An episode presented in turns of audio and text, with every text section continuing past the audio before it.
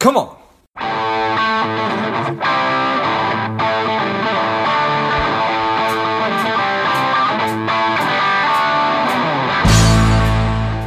Quick ask before we get started today. I am working to help people lead happier and more contented lives.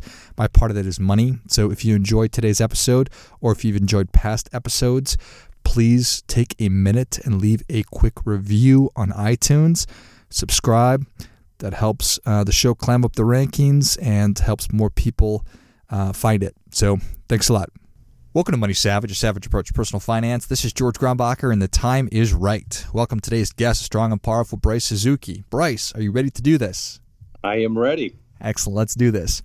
Bryce is the managing partner of the Phoenix office of Bryan Cave, Leighton Paisner. He is a he has a wide range of specialty areas, including crypto and distributed ledger technology. I'm excited to have you on. Bryce, tell us a little bit about your personal life, some more about your work, and why you do what you do. Great. Thank you for having me. Uh, I'm excited to be on. Uh, so, I am a commercial lawyer uh, for Bryan Cave. I manage our Phoenix office, as you mentioned.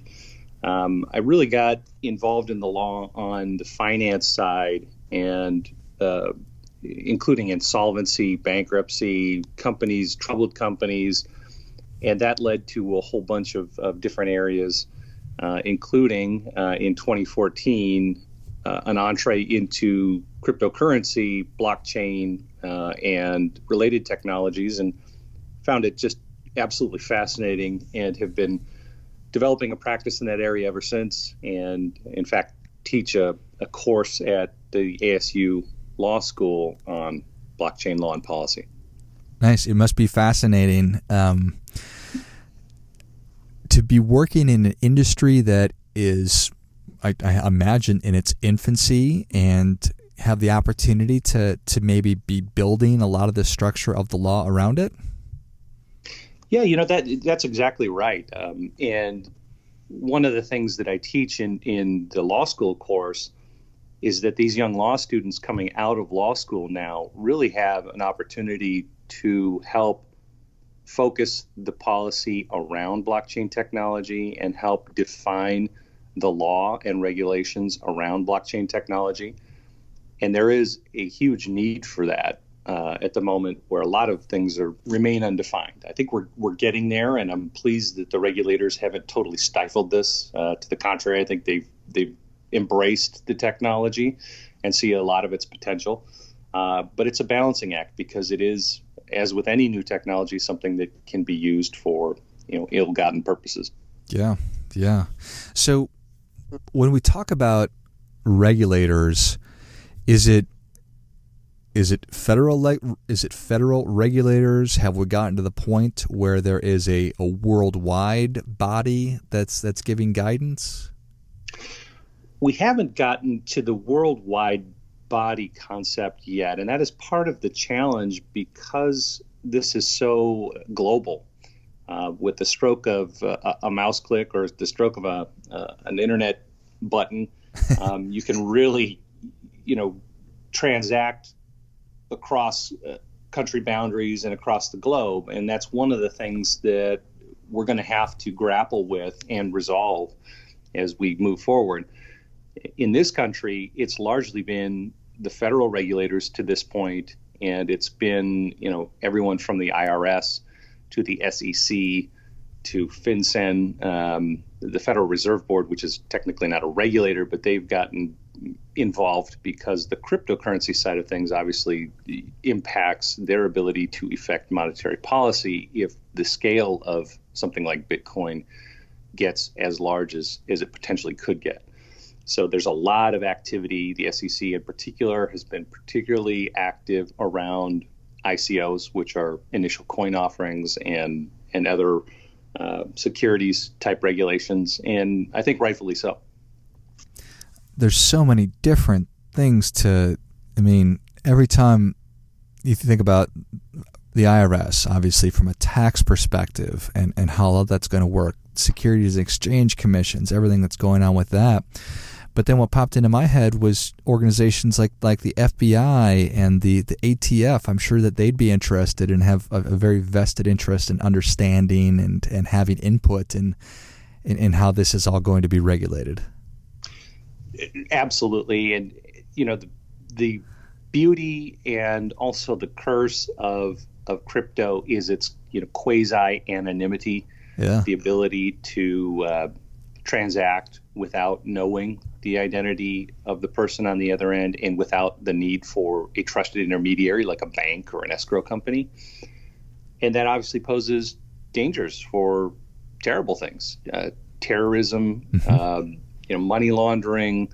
And so you're you're exactly right. And one of the early high profile cases was Silk Road, which is basically a website of illicit goods that you could pay for with crypto. And they got very sophisticated very early using Bitcoin to, to buy these things. And that was shut down by the FBI. It's an absolutely fascinating uh, story, and it's actually chronicled in a in a book that I'd recommend to to all of your listeners, uh, just for the entertainment and educational value. It's called uh, uh Digital Gold, um, and it's just fascinating, written by uh, Wall Street Journal reporters, and um, one of the best reads I've, I've had the pleasure of, of, reading over the last couple of years. Oh wow, I'll definitely check that out.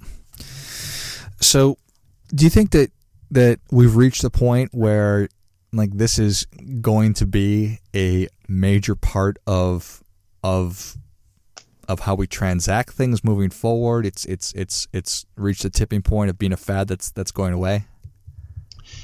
I, I think you know there's there's sort of this the the theory of the hype cycle where the technology is introduced and the early adopters uh, sort of bring it forward and then it gets overhyped and then there's sort of this downslope period where it, people are sort of write it off, but then it stabilizes. And, and I think we're right in sort of that downsloping area. And I think what we're going to see is some stabilization, not necessarily around cryptocurrency, which I think will continue to be extremely volatile and may go the way of, of the dinosaur. Uh, but the underlying technology, blockchain, I think will be a transformative technology that touches on many day-to-day aspects of our lives uh, for all kinds of different transactions. Uh, some of the use cases that, that I think excite a lot of people really surround uh, supply chain management, food tracking, uh, diamonds. You know, De Beers um, is implementing a, a distributed ledger that helps them track the source of diamonds so that people uh, want conflict free diamonds they're able to use blockchain technology and really track a diamond from source all the way to the showroom. And i think we're going to see that with food service and with food suppliers where you know you've got a batch of contaminated lettuce. Well you can through blockchain technology which is sort of self executing and self recording, at the touch of a button, see where that batch of lettuce from that source went and where it sits on shelves right now. So I think the companies that are developing those kinds of technologies really are going to be the winners here.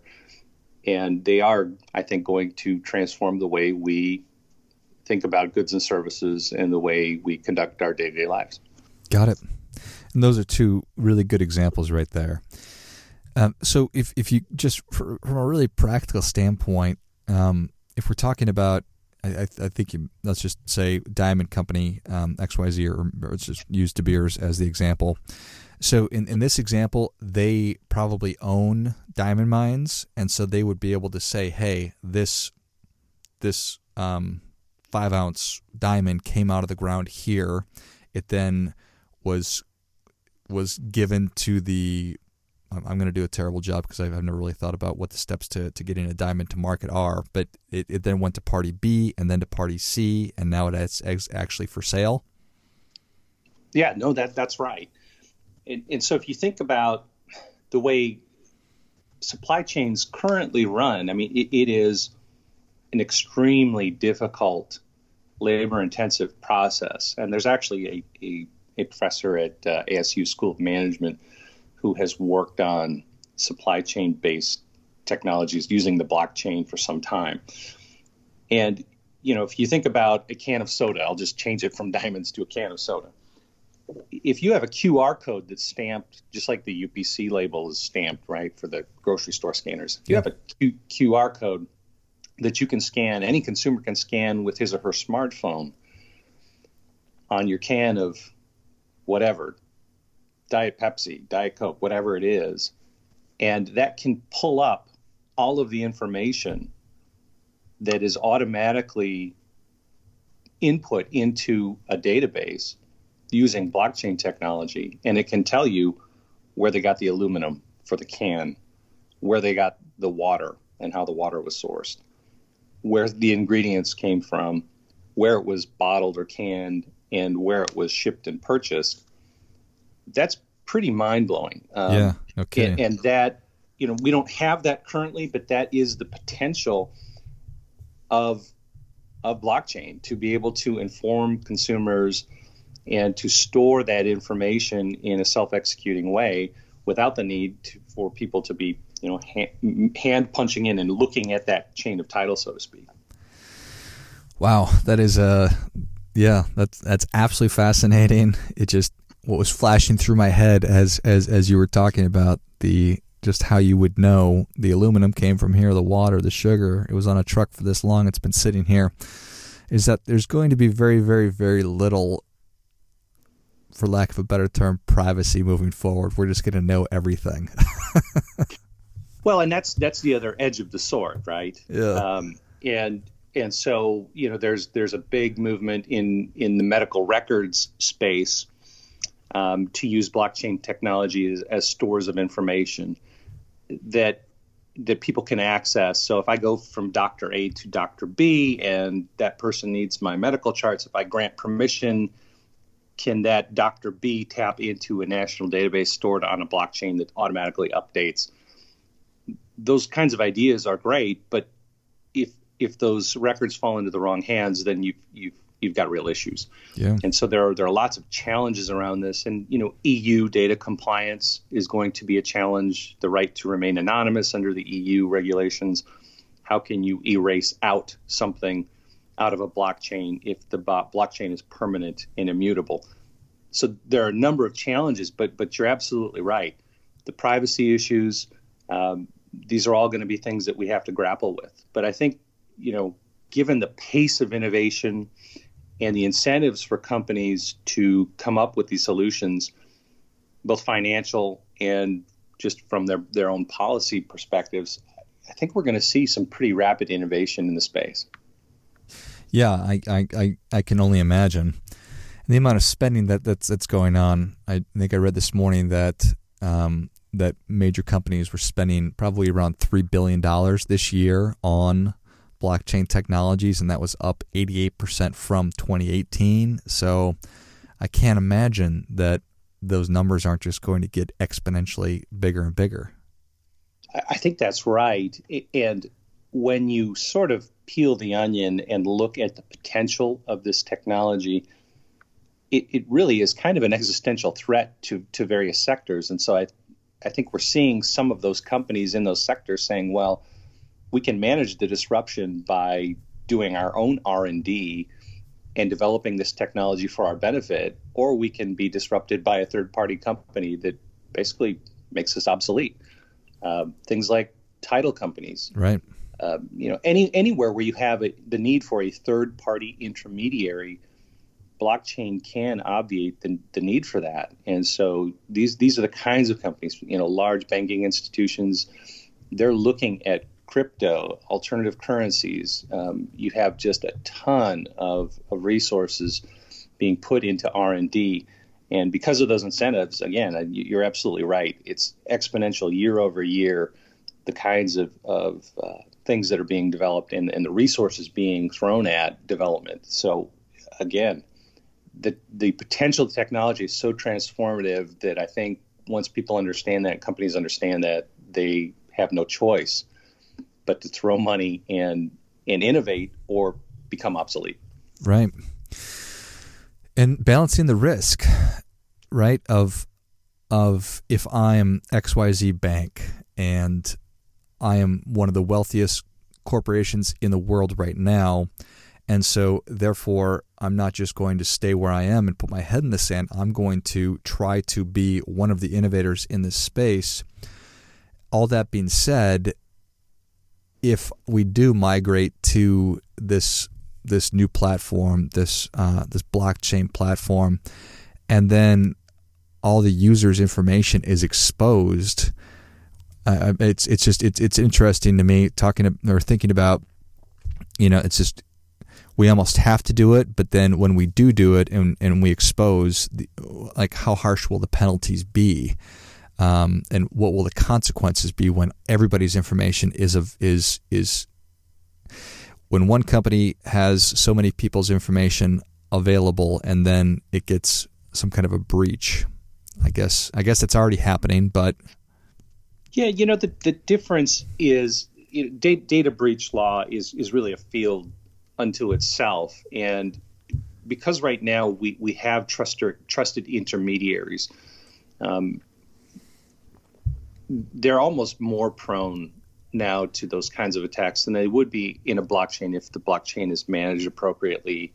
Um, the one thing that the blockchain offers, I think, that traditional ledger systems like a bank account doesn't offer is immutability. You, you really can't go back and change it.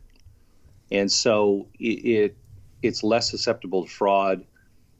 The record keeping um, is self executing. Hmm. The margin of human error is virtually zero. I don't want to say zero, but virtually zero. And you know, if they're maintained properly, they offer some advantages, several advantages, in fact, over the, the current systems that we have.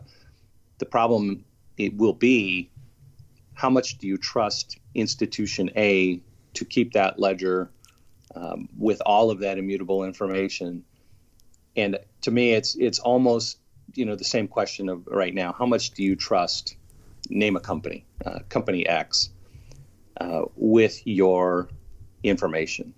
Um, what, that would not be resolved by use of blockchain, but the accuracy of the record keeping, the immutable characteristic of the ledger being kept, those kinds of things, I think, offer distinct advantages over what we have right now. Got it. So, what do you see as as maybe one of the next or some coming legal battles? Well, you know, the, the the crypto space, so cryptocurrency specifically, which is sort of the the genesis of, of blockchain technology in some ways, at least its widespread use and adoption. I think we're going to continue to see significant volatility there.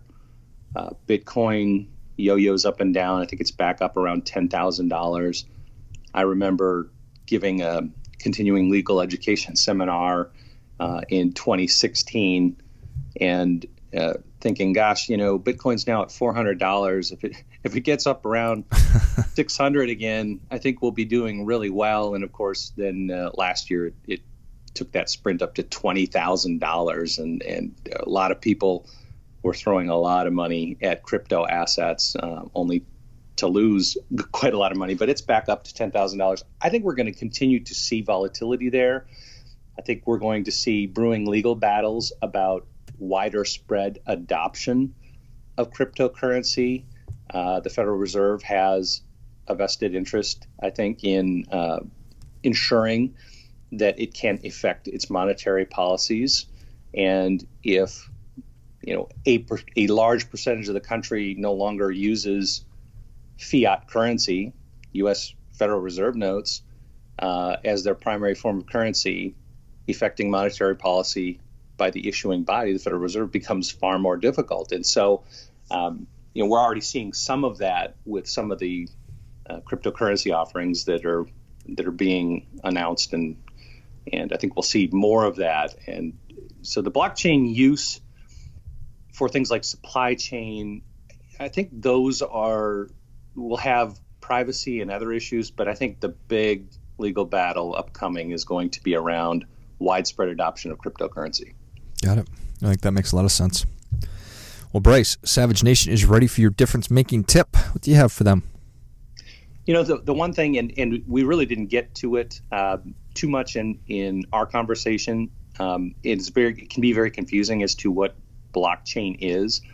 But if you just take a moment to try and understand what it is, which is essentially a shared ledger that self authenticates and is self executing, you will be far more educated than 90% of the population. So learn what blockchain is and what it does. And once you understand that and understand its potential, then you can make informed decisions about either investing in companies or using companies as a consumer. Well, I think that is great stuff. That definitely gets it. Come on. Come on. Bryce, thank you so much for coming on. Where can Savage Nation learn more about you? Uh, my website uh, for my law firm is www.bclplaw.com. And uh, thanks for having me on. It's great fun. Excellent. Well, Savage Nation, if you enjoyed this as much as I did, show Bryce your appreciation and share today's show with a friend who also appreciates good ideas. You can find him at bclplaw.com. Thank you again, Bryce. Thank you. And until next time, keep fighting the good fight because we are all in this together. Before I go, quick announcement. I've been asked by so many people over the past couple of years about how do I start a podcast that I've developed and released a course that will teach you exactly how to do that step by step from figuring out the kind of show that you want to have to understanding how all the technology works behind it, and then how to get great guests and uh, keep the thing moving and how to grow it. So if you're interested in that, check it out. You can go to georgegrombacher.com forward slash podcast course, and you'll find it there. You can just go to the website. I'll also list that in the notes of the show. What's up, Savage Nation? Please support the show by subscribing, leave us a review, and definitely feel free to share us with somebody you think would like it. Come on.